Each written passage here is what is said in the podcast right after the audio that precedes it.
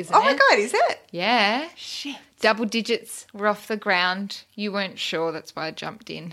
Wow. Yeah. That's wild. What a. What a whirlwind it's been. Yeah. Definitely going to be a, a good episode. Yeah. Um, like and subscribe, please, guys. Please. Pretty please. Pardon me. Sorry, I'm just getting comfortable. Awesome. Um, all right, let's jump right in and do a quick um uh, do a quick what we're doing this week Yes. update. Tell us, tell us. Let's start um, with our faces. What are you putting on your face? What am I putting on my face? Yeah, what are you putting on your face? I am putting on Mukti. It's Mm. an antioxidant facial oil and it has omegas 3, 6, and 9. Wow. 3, 6, 9. Um, it's great for dry, parched winter skin. It gives you like a sexy sheen, and everyone knows I'm all about the oils. Um, and it also gives you some bounce, you know?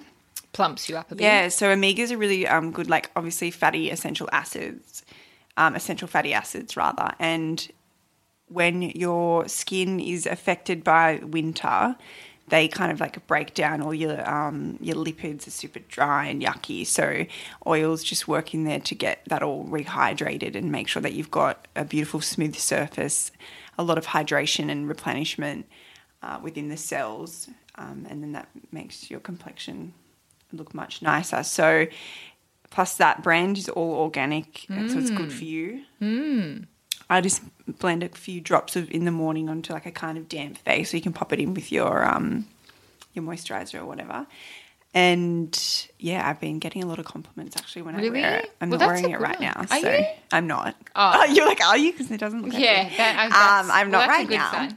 But um, yeah, I have been getting some compliments, so I, recommend. Well, I only just um, read something this morning, which, or I watched a girl going through her skincare because I love stuff like that, and she was just taking it, saying that she takes these, um, just a potent kind of fish oil, krill oil Oh yeah, kind of thing, and all the omegas, and I was like, oh, duh, Steph, omega three is all. I, I thought you were going to say that she takes a fish oil capsule and breaks it in her hand and puts it on her face.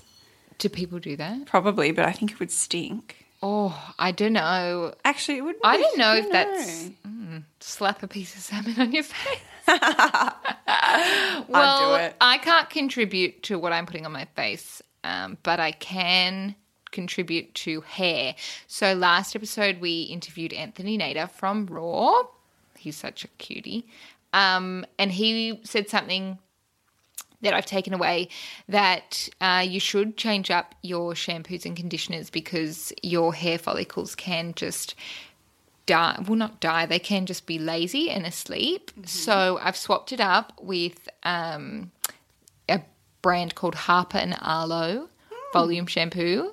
It says with kale and white nettle plus conditioner I use as well. But so I'm really liking the shampoo. The conditioners, I it must be natural. Don't quote. Oh, is it? Yeah. Thank you. the conditioner's not like um the commercial brands So you like about it? So it doesn't. Obviously, what I like is that bad film that must go onto your Ah, hair. yeah. So like it feels like super um, slick Mm-hmm. once you've rinsed it out and you get out of the shower. But this one is like, oh, my Dry. hair still feels Yeah, like, like you just shampooed it. hard to yeah, hard to run my fingers through. Mm. So got to get used to it. Um, but yeah, And your hair will take a while to get used to natural shampoos and conditioners as well. Mm.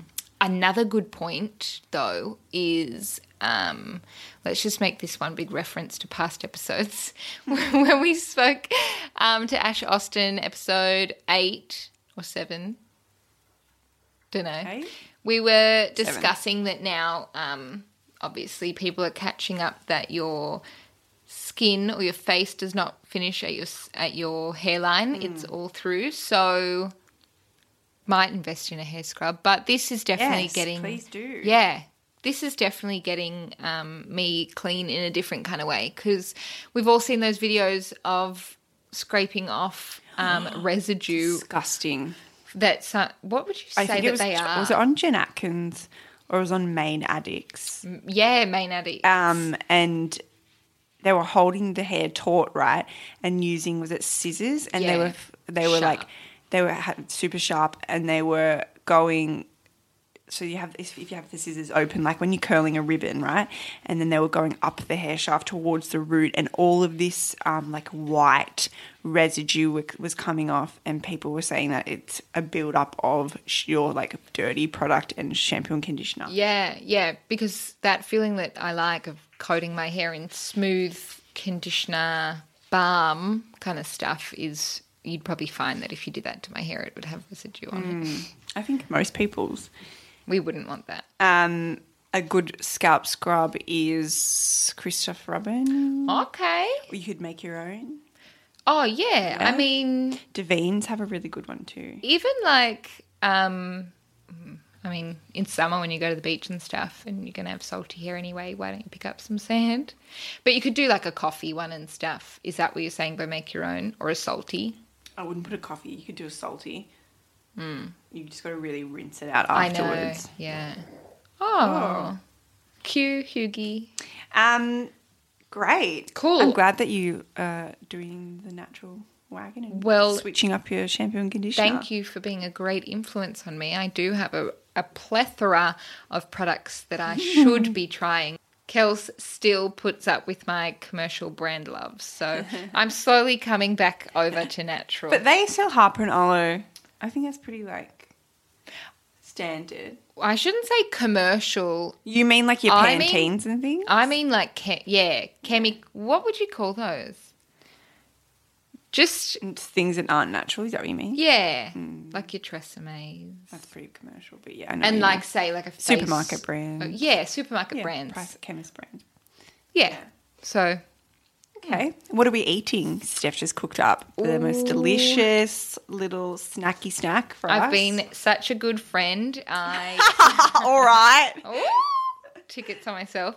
Um, we've been posting back and forth this one recipe to each other, and I was like, "Oh yeah, must make it, must make it." And Kel sent it to me again. I was like, "Surely it wouldn't be hard to make." Still forget to make it. Have you made it? No. Nah. So um, it's Molly Baz, Baz's, because yeah, dilly beans and peas on ricotta and avo toast. So there, I used butter beans. I think that's what she uses. Or Cannellini, yeah, beans? they'd Yeah. be good too. But butter beans were so nice. Oh, it was delicious, and like basically, it's fancy toast, Yeah. So we used a sourdough. Um, thick sourdough. a good thick white sourdough, and um, I just cut up some shallots. Do we call them? Oh, spring onions, shallots. Mm-hmm. No shallots. Yeah. Uh, and some sugar peas, sugar snap peas. Mm. Yeah. So then those little, um, but you just chop them up roughly, and some dill and lemon and salt and pepper, and we're kind of limiting the Avocado. Yeah, we're limiting the dairy. So this her recipe is full on like mix all those beautiful things with ricotta, like whip it. but ricotta. we I used the avo in place of ricotta and I just sprinkled some ricotta on top to make it less dairy rich. But Mm. It did you like? delicious? Basically, yeah, it's like a fancy avo on toast, a fancy woggy avo, avo on toast. It had a, a lot of those good savory, zingy flavors in the morning, which is nice. Yeah. So maybe it's a different way to do your avo this week, or do it as per Molly Baz and do it with your ricotta. Yeah, I really enjoyed it. Um, it's like I think we posted something on Facebook. It was like you can have this for dinner or for breakfast, kind of like yummy mm. toast, toast toppings. Are you a just to segue quickly? Are you a savory or sweet breakfaster? If say when you do Oh. have breakfast, It really depends. I c- couldn't tell you. same. Well, sometimes you just feel like pancakes. I no, I would never eat pancakes. I couldn't Out. tell you. We're I saying c- out. I We're could saying not tell you the last time I ate pancakes. I do. ever. I was with her. Oh my god, when did you eat pancakes? I was with you and you ordered pancakes. Fuck off. When? We were at Rushi's. Oh, when was that? Good two years. Yeah. She's like, fuck off. And I think because you peer pressured me into getting them. I think we'd seen each other the night before, so Yeah, we were talking about it the Mm. whole time. Oh, that's awkward that you uh, remembered that. But anyway, they were good pancakes, actually, now that you mention it. yeah, I didn't mean like on a Monday when you just No, w- wake up and you're late for work. What do I do? Whip up some pancakes. I don't know. Not me. She's like, I don't know what you do. Meanwhile, I'm just bone brothing and doing like full While I get ready with my carrot and carrot. And I dry, when I'm finished dry body brushing Oh and God. listening to my Goop podcast, I'd love to whip up some ricotta pancakes. Ricotta fluffy pancakes with banana. Mate, no one who even fucking eats breakfast. No one eats breakfast before they leave for work. Surely, Nope, no time. I couldn't. I just And that's not no time because we wake up like Late. No. late. It's just fluffing around. No, I and I would prefer like you just get in, you get it done, you, you get out, like grab a banana if you have to. I don't know, like I just not eating bananas. Mm-hmm. I know that I'd I'd if I was going to eat breakfast, not eat breakfast. If I said I need to eat something before I leave for work, I it wouldn't be the best choice. I'd be grabbing something super fast. So why don't you just wait? And then mentally while you're on the train or whatnot going to work, you're like, what am I going to have for lunch? And then you can plan it. yeah, Or maybe if you were better, you would have lunch. packed it. exactly. Moving on. What we're drinking this week. What are we drinking this week? We are drinking, which went beautifully with this um, toast situation, is a 2018 small fry Joven from the Barossa. Uh, it's a biodynamic blend of Tempranillo, Tempranillo and Ganache. I'm probably saying that wrong. Mm, I like it Um, with a couple of other grape varieties. So it's a red, because obviously we're in winter, but we're not drinking it traditionally in a winter sense. I like a chilled red wine. Ooh. Yeah. And because Well- this is quite dynamic and l- I don't want to say light, Light? but it goes well being chilled. Um, it would be delicious with um, prawns. There you go. Yeah. Um, I'm also loving what have I been drinking? Um, what did I have the other night? It was a really nice red. I can't remember, but it was like a not a Merlot. I think it's mm. like Devil's Lair, and you can just pick it up from like any BWS, and it's pretty. It was pretty good though.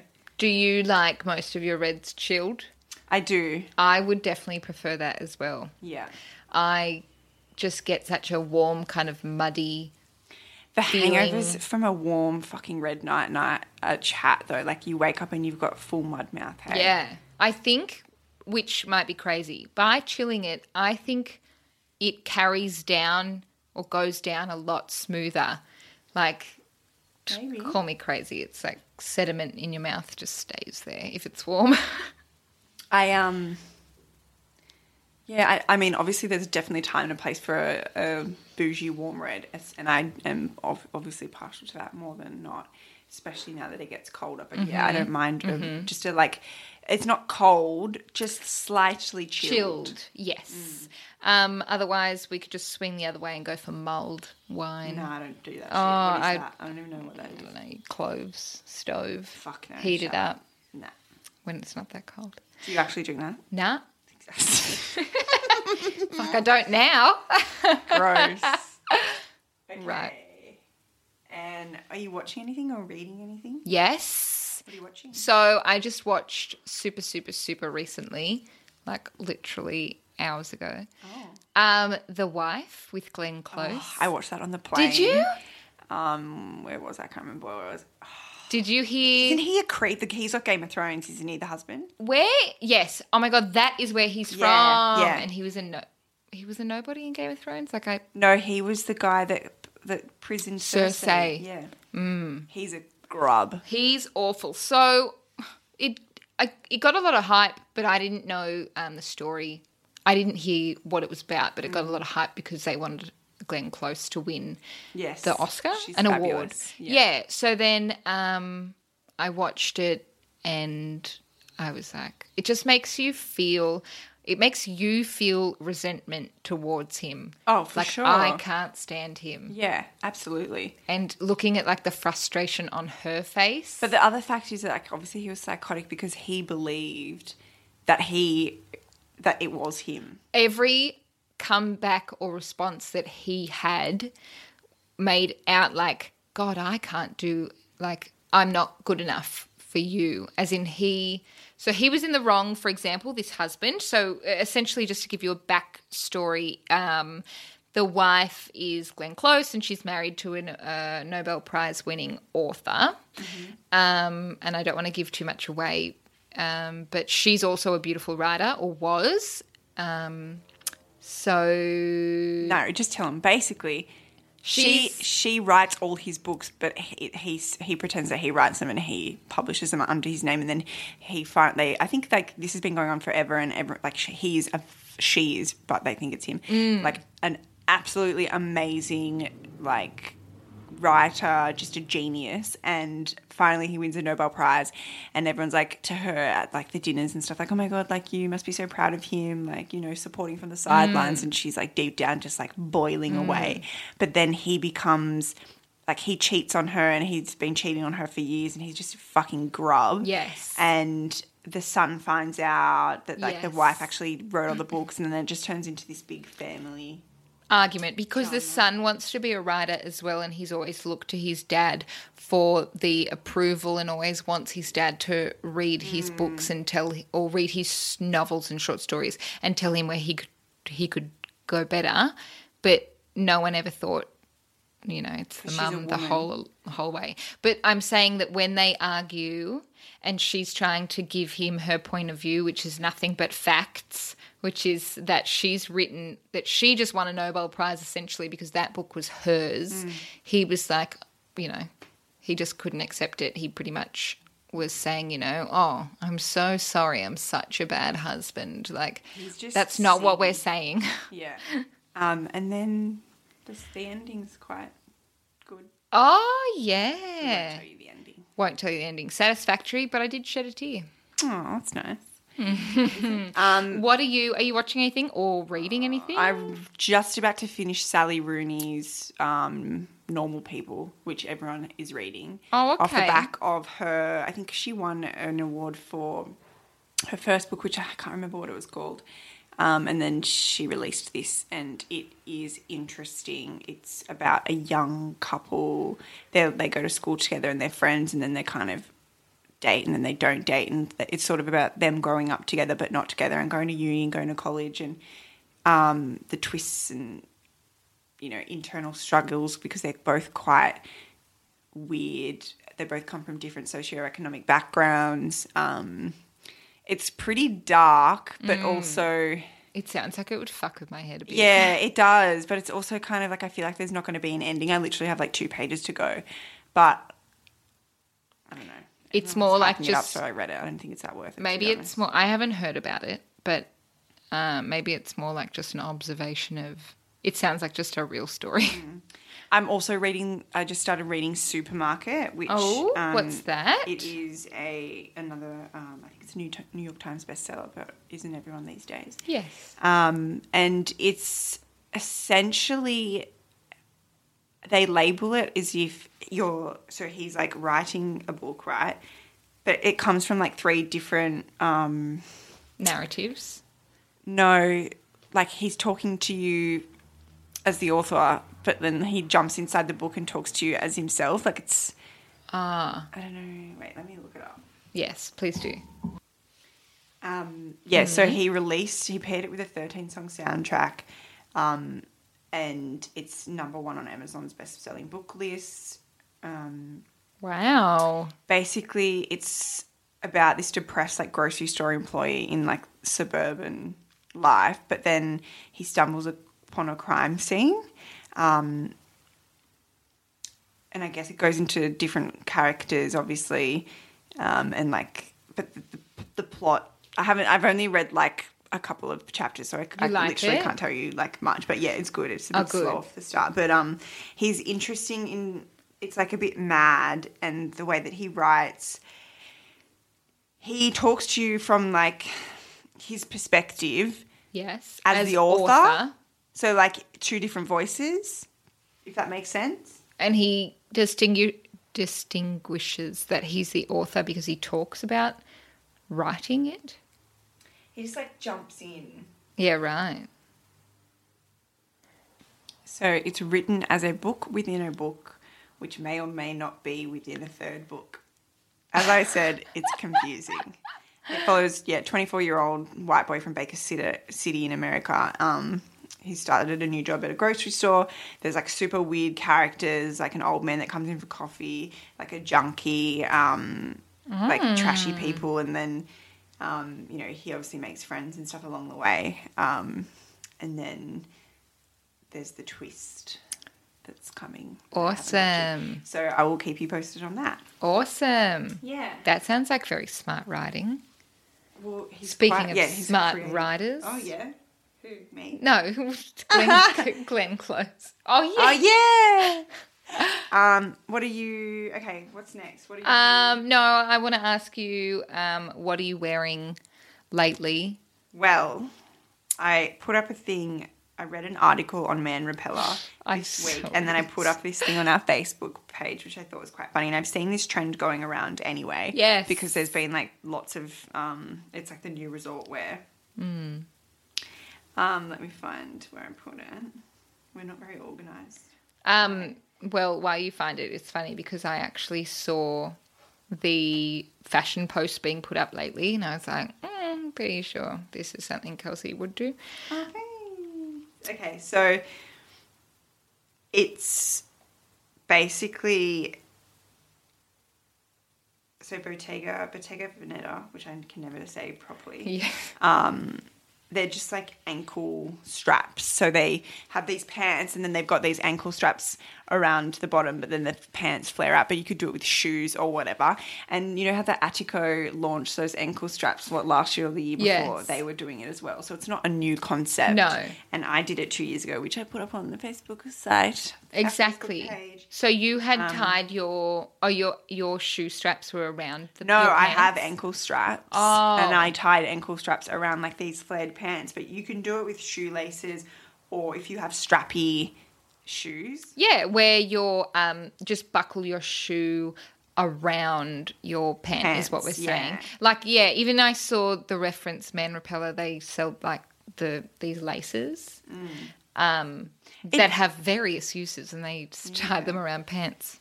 It's kind of like if you uh, like everyone's done this before. Like if you've got like beautiful long sleeves and then you wear like bracelets on either side and let the sleeves hang out. Yes. It's like that but for your feet. Or like my mum, um, I wish I knew where they were back like in the early 2000s. You could actually buy, and she had a beautiful pair of, um, they're these gold bands. They look like jewelry, but they're to hold your sleeves up. But she used to wear them like with really baggy sleeves so that where you put the two bands, your sleeve would kind of Oh yeah. fall over, but you'd probably see a glint of gold. And so, like, because your puffy sleeve, yeah, so cinching in your arms as well. Do whatever. Um yeah. So, yeah. So doing that because I think don't that to buy cool. anything. Nah. I think it looks cool too. So you can bring it back, I guess. Get your ankle buying straps anything? out. Wearing what are you buying? What are you wearing? Um. Well, I was. I wasn't wearing anything, but um, I do wear that puffer jacket to death, and I just did find it what I was looking for about. Um, yeah, probably lost it now, but there was a funny article about um, women wearing practically ski jackets just to get coffee in Australia. This is like when the mercury hits like 17 degrees on a Sunday morning, everyone just throws on like the big puffer. Um, and it's true. I but we're just- cold. I know. But do we not own like jumpers? we always we're literally wearing like snow gear, but I think it's very fashionable. And now you can get ones with cinched in waists, and that's something that I would like to do. But Puffs are cute. what I want to buy, and I um, you're gonna hate me, but it was like one of the mummies that I, but she was so cute, and I Instagrammed her, of course. You're a fucking freak. But she uh, was wearing these boots, and I was like, I don't know if it was a super old post or whatever, but um, Can you show me? yeah. So they're called Paris Texas boots, and the color that I like is the blue. Don't you love when your phone won't load? So they're um they're like that. But so what they essentially they are, they're knee high boots and they stay like tubular. So they don't cinch in on your calf and they they hold their structure. Cute. So they're kind of like um They're blue snake skin. yeah, these ones are cool. I think they come in When are you like gonna wear them? I don't know.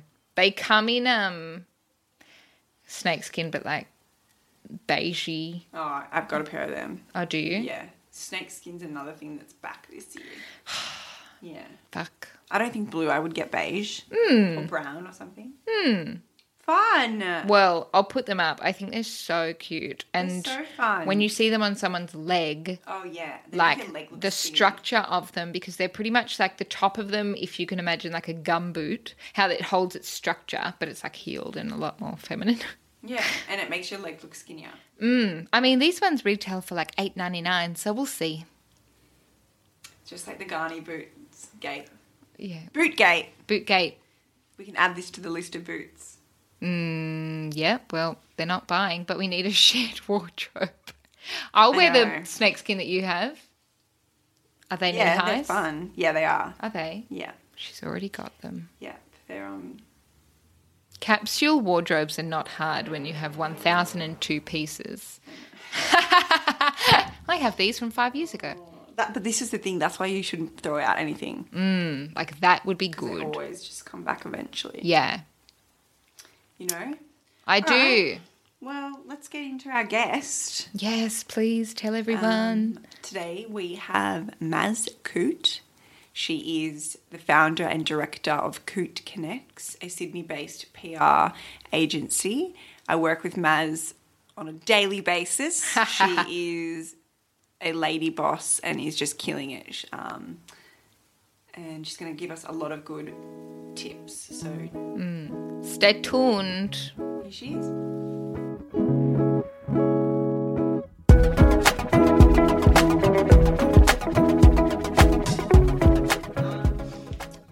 How would you describe your business and what you do day to day, I guess?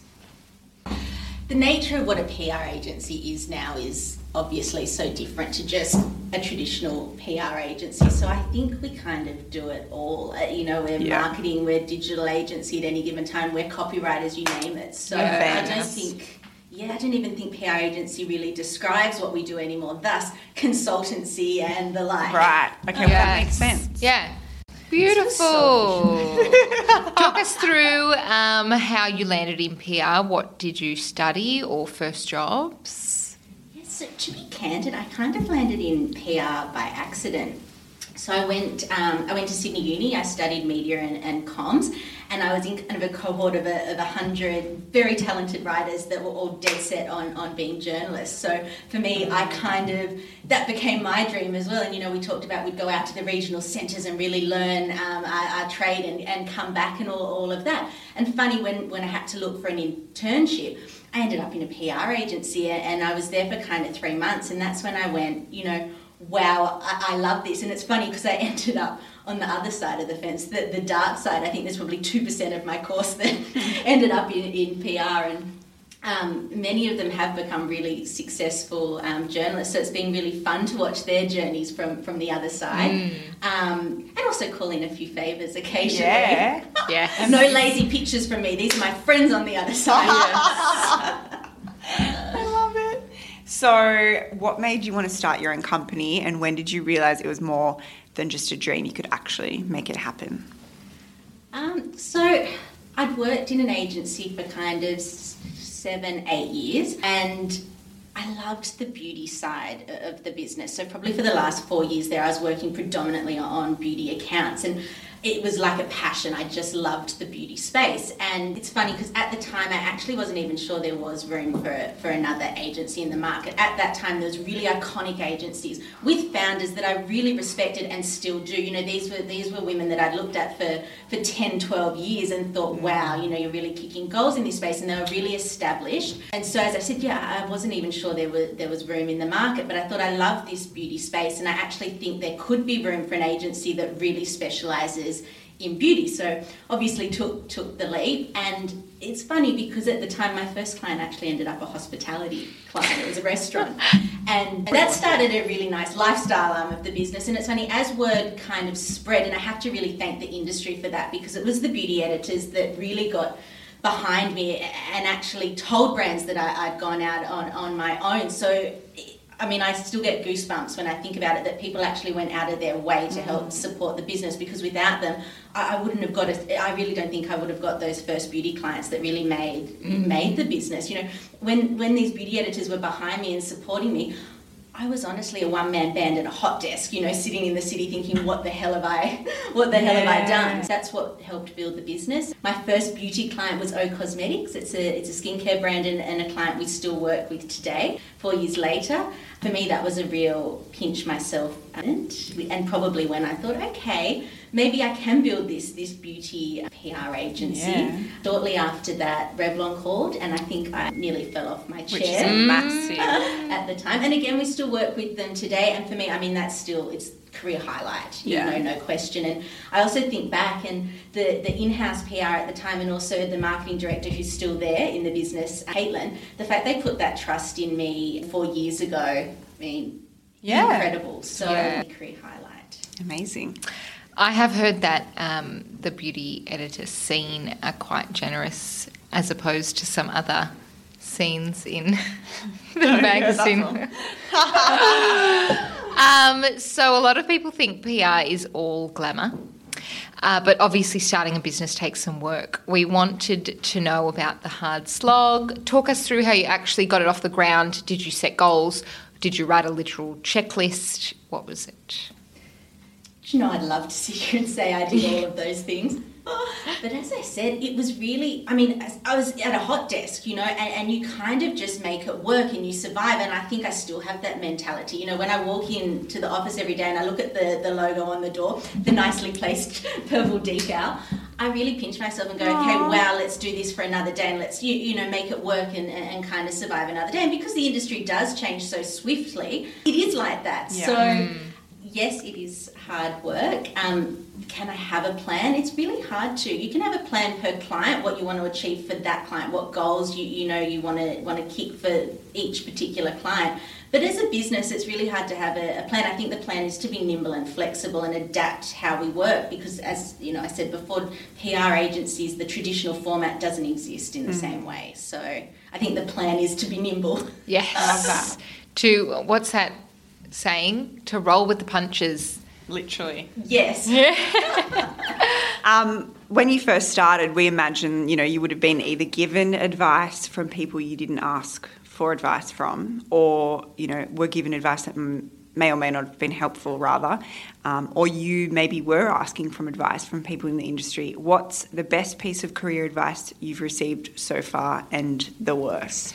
You know what? I think the best operators I've seen in the market, and whether that's as PRs or, or outside of that, are people that don't burn bridges. And I think the nature of my job is there's so many different, I would say, very solvable problems in a day. But it's very easy to blow to blow that out and you know have an argument about a decal not being the right size or whatever it might be, an aspect of an event you're not happy with. And I think the nature of that is then there's aggravation and you're burning bridges along the way. So really try to live by not. You know, these are solvable problems. Let's work together. Let's fix them. Let's get the best outcome. And that's come from watching other um, people I admire work. You know, they leave a trail behind them of people that are happy and say, wow, that person's really amazing um, to work with. So that's not necessarily advice I've been given, but watching, you know, my peers in, in the industry that operate like that, I think, then they're the ones that others are saying they're really great to work with mm. and they're recommended along the way. So I think that's important. I think also learning that you don't have to be a hard ass to be a, a good boss. And that was a really big one for me. And it's funny because I used to think of it as a real weakness. I think I do have a softness and, and, an, and an empathy. And, you know, mm. I really care about the team and whether they're happy professionally, whether they're happy personally, if they have a personal loss or, or, or whatever else. You know, I feel it with them. And I definitely used to look at that as a weakness and think, okay, well, I need to be harder, maybe I need to be firmer.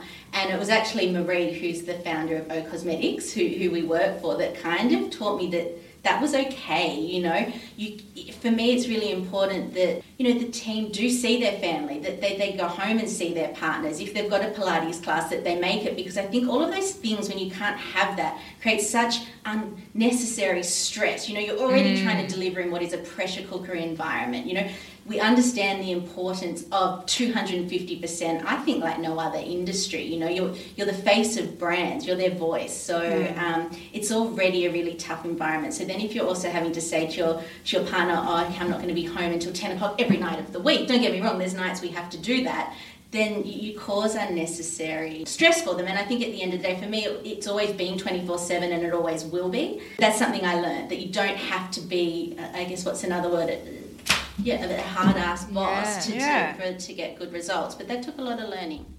Yeah, that's a big one though. You don't want to um, invoke a culture of resentment. Exactly. You need to be a good boss. It starts at the top. Hell yeah. Mercy's like, I haven't. Insert knocking back. Yes. uh, have you? Speaking of good, good at the top. Have you got a mentor or what do you do, or your thoughts on female empowerment in the workplace, teamwork, and office culture? Yeah, touching on a mentor, I mean, running a small business can be really, really isolating because often day in, day out, you're making really quick calls and, and in isolation. You know, there's not time to ask X or X. Yes. There's not a chain of command as such. You're making those calls and decisions. And back to being soft when you have to make hard calls, you know, you do have to be able to. But mentor wise, I think that then kind of makes you really absorb that from other other people. And funnily enough, it's it's often come from clients, which I mean, I laugh because they're engaging for a service and, and our expertise as an agency. We work really closely with the brands, um, you know, on our books. You become very much part of the family, and, and by that you're then working really closely with what are really senior and experienced individuals within, you know, these businesses. So by way of that, they do become your mentors, and you mm. learn from them, you know, day in day out. I mean, I sit at Revlon and listen to the marketing team speak and what they know about the beauty industry and their insights and the, what they roll out marketing wise. I mean, you just sit there, you know, in awe. So, do you have? Okay, so let's let's talk about kind of like job interviews and going back to sort of teamwork and off and like workplace culture. When you're in the recruitment process, trying to find the right person that fits in with your culture and your team, do you have a blanket hiring question during job interviews, or what do you look for as a boss, as a you know the owner of your own small business? Is there something particular that you look for? I think, look, having spent kind of 12 years in the industry, one thing I have learned is that you need to really, really want it. It's hard work, it's long hours. If you listen to, to anyone in my position in agency, they would sit here and, you know, say the same thing. I think it's it's common knowledge in, in our spaces that it's hard work.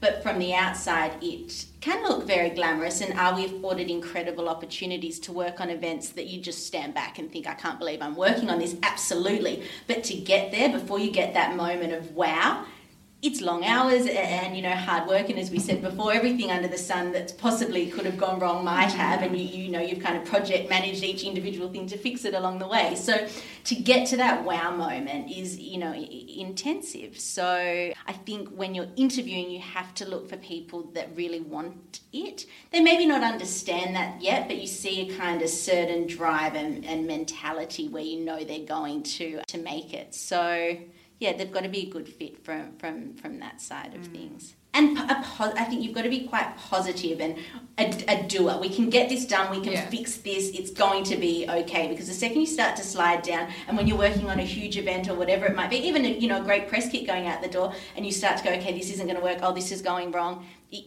Then you don't survive. Yeah. Yeah. That's when it all comes crashing mm. down. So. That's so true. You can't have that. No. Um, Speaking of challenges and rolling with the punches, what is the biggest work challenge you've faced so far? Um, oh yeah, I heard this. This was on this other yes. podcast I was listening to. The woman was asked this, and she was like, "Well, it comes down to I don't run a business; the business runs me." has there ever been a day where you had to take a walk or you know scull a, scull a glass of wine or something Like we're doing now. right Yes. now? to deal with it. yeah. I think that well, the reality of what we do is it's very detail orientated. So you're looking at every last detail. And I think that comes down to the fact that every time I open my mouth, every time I make a phone call, every time I send a package out the door, it actually, whilst it has my name on it, yes, and the, the company's name on it, it, it's someone else's voice, it's someone else's message, and I take that really, mm. really seriously. If you get lax about about that, and the bow's not quite right, or the decal's stuck on, you know, not quite centered, or whatever it might be, I know that all sounds trivial. Obviously, it's much wider than that, but you know, a spelling mistake in a press release. If you do not focus on the details, you're taking the liberty of speaking for someone else's brand in a fashion that isn't perfect mm. and it has to be and i think when you operate like that it's really intensive and the trivial things do become they're huge in in, in Impactful to the, yeah. Absolutely and that's something i, I try and um, make sure the team are across as, as well that you know like I said, every time you open your mouth or, or send out a package, it's it's not our voice; it's the voice of someone else that's entrusting us to make sure that message is on brand for them. a small yeah like a small like doing the smallest tiny thing wrong or being lazy can have a world Yeah, domino effect. Yes. Absolutely. Yeah. Yeah. So has there come a time um, in the last four years or so that that there's been a little mess up, and how did you get over it? i'm sure there has it's probably been a lot or been a day where you've just been like fuck this uh. I think when you're a perfectionist, and that's probably what I'm saying is one of the biggest Yes. challenges, is when you're a perfectionist and you actually want to watch every package go out the door. Um, it, it becomes a challenge because I work on such a level of, of high detail. It's a challenge to. I, I don't think I'll ever change. To be honest. no i think you need to i think you need to cut yourself some slack Yes. because you're a full-on lady boss and you're killing it and i don't want to say this because it's so lame and like very anti-feminist but for your age i don't know i No, think yes. I, I definitely look up to you and everything that you've done i think like yes you have to be a perfectionist to be successful to some degree but you also need to cut yourself some, some slack 'cause Yeah. you're doing a really fucking good job Your own, your your own worst enemy. yes that Often, Often. often. I think I dream about skew with bows on press kits and Yes. And by the like, time it gets to me i wouldn't blame you i'd blame the courier so don't worry Yeah, if the courier did it, you'd be like, you have no idea. I did it. Um, well, what about the best day at work? What excites you and maybe gives you energy for this kind of job? it's the wins. It, as I said, you know, working on an event, yes, there might be a lot of steps to get to, to that win. Day to day, every piece of coverage for me is a win. You know, you get a great, great article in a newspaper, something online, an Instagram post, and you know, I'm up out of my chair cheering still. And I think also the reverse of that is if you ever lose that as a, as a publicist, you're in trouble. You don't love what you do mm. because every one of those little wins or, or big wins. You know, every day that where there is a win is a great day, and I think that's kind of the highlight of the job. Those wins, and then the client response to those wins. You know, and Yeah. often when you're working with smaller brands and startups. This is make or break. You know, they will call you and they'll say, "Oh my God, I've sold out of of X, or I've moved this many units." And again, they're goosebumps moments. I sit at my desk and I'm, I, I- I'm clapping with them because you become part of their brands. You're on the journey with them, and then to get the win and, and really feel that with them. I mean, there's nothing um, like it. Yeah, that's good. That would be nice. Yeah. all right let's take it to a different route route route Let's take it down a different path. path. Um, okay, I want to know your average day. So talk us through like what you do as soon as you wake up, um, what your morning routine is, what you eat for breakfast, what you do before work, how much time it takes to get ready, um, meetings, emails, etc. Hit You can remind me along the way. Yes, I Yes. will. I will. Yes, Whilst I eat more bread. Um, so okay, the morning. I set my alarm for about six six Mm-hmm. I'm not um, I'm not a great morning person. That I can admit faults. Yeah, I'm not a morning person. I'm um, because I'm a night owl. So I'm forced to be a morning person Mm. for work, but I'm definitely a night owl. So I kind of do really burn the is it burn the candle? Candle Yeah. at both Is the- ends. Yeah. That's what my mum says I do, but with partying. Not working. Yeah. yes. Different. What kind of partying with my laptop, you know? The music's on. Last night, the first episode of um, Younger. Younger. was involved in Watched this it. couch party with my laptop. Love it. How good's that? Love it. Um, So you wake up at six six thirty. yes, so What do you do? Are you having a lemon water or what? Do you know what? I've recently rediscovered, not recently, about a year ago, I rediscovered um, personal training. And again, for me, not a morning person, but I now try and do that a couple of days a week for the work life balance. Yeah. That's good. That look, the first thing I do when I open my eyes, to be honest, it's uh, and this is not healthy. It's go on my email to see what's happened overnight. We have clients in all different markets, so quick scan to, to, to make sure there's nothing really urgent to uh, you know address it at that time or get into the office for. Then it's either yeah, personal training or maybe a, an early breakfast with with a journalist. A bit of bills is always Crown Street, we escape Holt Street for a bit of bills. Um, Um, and then, yeah, straight into the office. No two days in the office are the same. Mm-hmm. Again, it's just pretty standard, I think, Yeah. for, for PR. And when you're working on so many different brands with different requirements, you know, there's events some days, and then there's, um, you know, you'll have an event every day for a week, and then Yeah. some weeks without one. And so that all just depends on on the. On the day. Yeah. What about your beauty routine? How long does it take you to get ready in the morning? Okay, so again, do I need to list this as a fault though? I think no. No. Beauty PR, I take it very seriously. You, also, your face and hair and everything, like you're always Always immaculate. Mac. But you are like you, you're selling this, so you have to look your best, Mm. right? As dumb and cliche as it sounds. I really can't leave the house without a full face of makeup and, and, And a tan. a good do. If I honestly, if I wear a ponytail, I sit at my desk. I don't think I've ever seen you in a ponytail. Nader would not be happy with this look. I don't think I've ever seen you without a full-on blow dry, like stunning hair. Um, well, I'm lucky as well. We obviously work with so many incredible brands in the space that it's you know at my um, at my fingertips. But yeah, look, I definitely I, if I'd leave the house in all sorts um, from a guess you'd say grooming perspective, then my day feels in all sorts. It, it's funny. Some people have different routines. It's the kind of their that sets them up for the day. I'd say it's kind of mine, and that's good because I'm a beauty PR. I need to love all of that. yeah. Yeah. Getting it together from the morning. Um, let's talk about work life balance. What do you do to unwind, if ever? Drink. yes, out of plastic cups. Yeah. Yeah.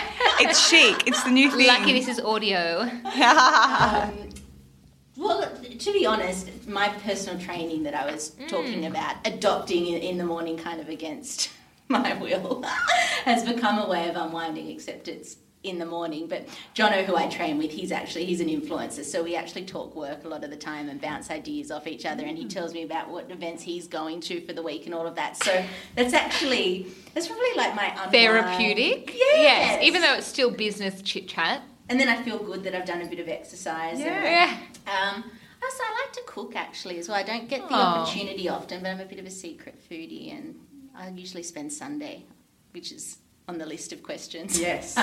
Sunday cooking. Okay, so what's the rest of your Sunday look like? Do you know what? I'm such I'm very traditional with my Sunday. love I, get up, I get all of the newspapers, and I read them, and every insert cover to cover. You. I can't. That's my Sunday ritual with a coffee. Oh, beautiful. Beautiful. That's really nice. So you started, you've Another read swig of rose. Yeah. So you started with your papers. you've read those. Yes. Sorry, I cut you papers off. cover to cover um, and my inserts. Um, then I pulled out all the recipes from the uh, inserts that of the things that I'd like to cook. They all go into a uh, book, into a, a traditional plastic sleeve situation. Yes, situation. I have one of those. That's good. And then I probably cook one of those in a month because You're so busy. um, I'll cook them all when I retire. Yep. Yeah. Same. But um, then look, Sunday just different. I'll go for a walk. Um, d- often, to be honest, I'll I'll do some work and kind of get a head start on, on, on the week if there's anything kind of particularly admin um, that needs to be done. Um, family lunch or dinner often, and then yeah, the week starts again. Mm. How do you A self? face mask too. That's, that's crucial. There we go. this goes into She the remembered. next question. How do you self care? Face masks. Do you re- are you in the mood of really unwinding on a Sunday night, or is that kind of you getting getting ready for the week ahead? Do you have baths or? Uh, often, I, so often I'll cook on a Sunday night. So I might make something for the week or, or whatever else. So I find that therapeutic. And then again, it'll be doing some emails and just making sure that the inbox is in, in order or, whatever else ahead. So it's kind of a fusion. Yes. I would rarely go out on a Sunday night though. Oh, I like to be God. home and pottering. Yeah. Pottering's the right word. Because then Sunday. come Monday, you feel like you've slowed down a little bit, like you were at home for Yes. a period of time. I'm a real homebody actually, Mm. Me too. I can't. I never do Sunday nights. Can't. No, No. no way. Um, okay, let's go back to midweek though. What's a midweek lunch look like? So I have definitely done the whole street round. I have tried everything along this street. do we talk about you like you're just here too, or do we pretend that? No, I'm you're- here. We're in the No, so no, Matt. no, no, like that you work for the Insole just here, or Yeah. yeah, we do. Yeah, Okay. yeah. Matt and I are in the same street. Handy. It's, it is handy. So we have both um, trawled and swapped notes on the Holt Street Eats. Yes. I discovered the poke bowl, which I overdid for about. Well, that's four what happens. She put up a photo and I was like, "What is this and where'd you get it?" And she was like, "Holt Street." And I was like, "What? Where is this? I've never seen it." I was like, "I've been here for a year. You just moved in. Like what?" Do you know what's funny though? You often see um, Ash Austin as well. The other day was trawling down here at three o'clock alongside me. Oh. Three o'clock on Holt Street, and you're done. No. There's the old sushi roll that's been there since 10 a.m. next door. Salmon often. Nah, not Oh, risking it. Done. nothing. um, so. Look, I'll always generally because my morning will start not in the office. It's at a breakfast or a meeting or something. I rarely have the opportunity to kind of bring my lunch, which I'd love to do, just a nice clean salad. Um, but no, I'm usually buying something along this So it's usually just a salad or whatever you can get your hands on, really. Yes, whatever's left at three o'clock. yeah. And then what about a midweek dinner? Um, so, like I said, I'll often cook on a Sunday and kind of um, freeze off whatever it might be, Yeah. soup or, or whatever else. Something easy because I get home late. Mm. Um, but often I'm, I'm out as well. So if I'm home, it's something kind of green and clean because you would know when you're out, you do, or, or, or at events, whatever else, you just don't have um, the option of, of really selecting what it is you, you want to be eating. So I take when I'm home, I make sure it, it's green and clean because otherwise you're out eating and drinking whatever's you know there. Literally. That's good. I mean, but obviously the novelty wears off Yeah. After a while. You've done a lot more than that than me. So. So yeah. Oh, talking about the hard slog, you're always in heels, and today we spoke about um, you've bumped yourself, but you're still in heels. Are I'm always on heels in, on Instagram. Um, are these like little lubes? What are these? They're Yeah. so beautiful. They're actually surprisingly comfortable. They're too. little white so Louboutins cute. with. They're not. Are they studs or diamantes or diamonds? Show us. Oh, Oh, a love them. slingback. Sling, yeah, they're cute. Yes. These are especially on for you. Oh, I love. Well, No, Maz, you're always in heels. Um, they're obviously part of your work uniform, but do you have like a work uniform that you put like curate f- for the job? Yeah, and I think it's funny because going back to, for me, beauty is really, really important. Having the right products, trying all the right products, having an understanding of it. You know, my self care is to go to um, Raw for, for a good blow dry. With, so I'm lucky enough sometimes to get Anthony, and he does the ultimate blow dry without question. Um, so for me, fashion, we don't look after fashion brands, so I think I need to look smart, but that's probably not my love and, and my passion. It's more the beauty side of things. So for me, it's just, yeah, to look smart. So it's often a short blazer and a tee, or a, it's problematic going into winter. Switch that to a, to a leather pant perhaps. Yeah. Yes. But yeah, pretty standard. Like I've got a good um, stable of blazers, and it's a blazer, t-shirt, shirt, blazer kind Yeah. of combo out the door, Yeah. and a heel. Yeah, Of usually. course, a heel. Mm, yeah, that's always a good combo. Yeah. Smart and clean Keep it and simple. yeah, Mm. easy. Um, okay. Obviously, you do a lot of events. So, what do you have a secret for hosting a good party or a good event? Do you know what? It's. I think it's quite basic. I think you have to have really good food and beverage. If people are hungry or the food's not quite right, or you know, the, I think it's good food and beverage make a, good, a good function. It all starts from there. Um, venue, uh, I mean, it depends if you're talking personally or work wise, but I think um, venue and location is always really important. I just go back to okay, at this point of time, at in this day, where would I want to be? Where would I not want to have to travel to? What would I not want to have to do to get to an event? And if you kind of follow that, you can kind of work back from from there. So I think location and and you know ease of getting there and how it fits into the day.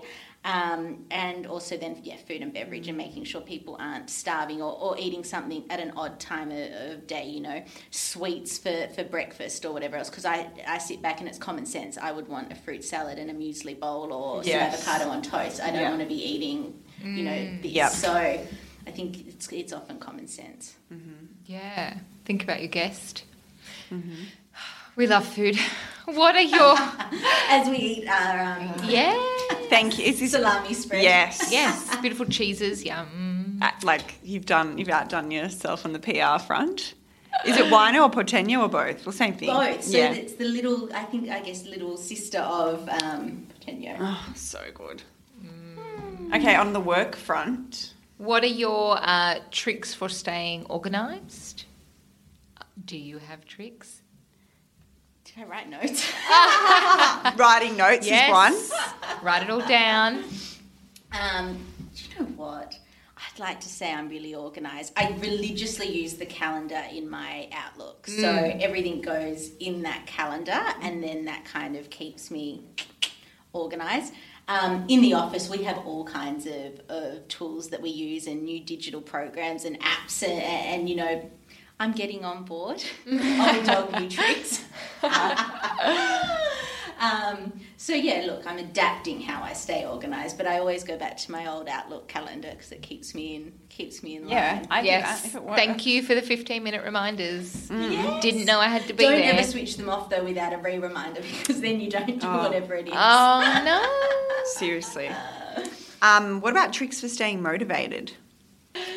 Do you know what? It's actually really easy to stay um, motivated with what I do because watching it's more so watching the team succeed and, kick goals. And as the team grew and and, that you know they work on their own accounts, really. Of course, with account direction and all of that, but watching them work, kick goals, deliver, that's what keeps you motivated because you've got this staff that you just sit and look at and think, wow, you know, you're incredible. You know, we had an event during the week and, it was one of those moments. I was kind of watching them them work and I went, wow, you know, incredible. So that keeps me um, motivated. Um, and like I said, the wins. You know, you've Yeah. got those daily reminders that what you're doing is actually um, making a, a difference for the brands, you know, you're working with. So there's nothing, Best. yeah. Yeah. Gets That you out of bed in, in the morning and then some, even for a non morning person. person. Um, do you have a? You mentioned apps and things that the girls are getting you on board for, but do you have a productivity? yes, productivity? they schedule me in for lessons. yeah. Oh, that's so That's in your. Outlook calendar. Yeah. Teach Mazzy XYZ. app, app training. Convince her for new software. Um, do you have a productivity hack? Do you know what? No, I do. Just getting it done. I think so often it's how do we do this? What's the best way Right. of doing this? Yeah. Let's let's put it in the corner and all look at it until um, We you know, figure, it, figure out. Yeah. You- it- the more you can, and there is obviously things that that does not apply to. Don't get me wrong, but the more you can just get it done and move on to the next, I think that's what keeps the the wheels turning. Yeah. And especially the pace of agency. You know, you're working on all sorts of different projects at any given time. So, it yeah, you've got to keep it moving. Yeah. There's no time to fluff on Nah, things. get it done, do yeah. it. Don't overthink it. But with um, with a perfectionist edge. Yes, sorry. That's where we'll catch you out on the bows. Don't be sending substandard work out the door.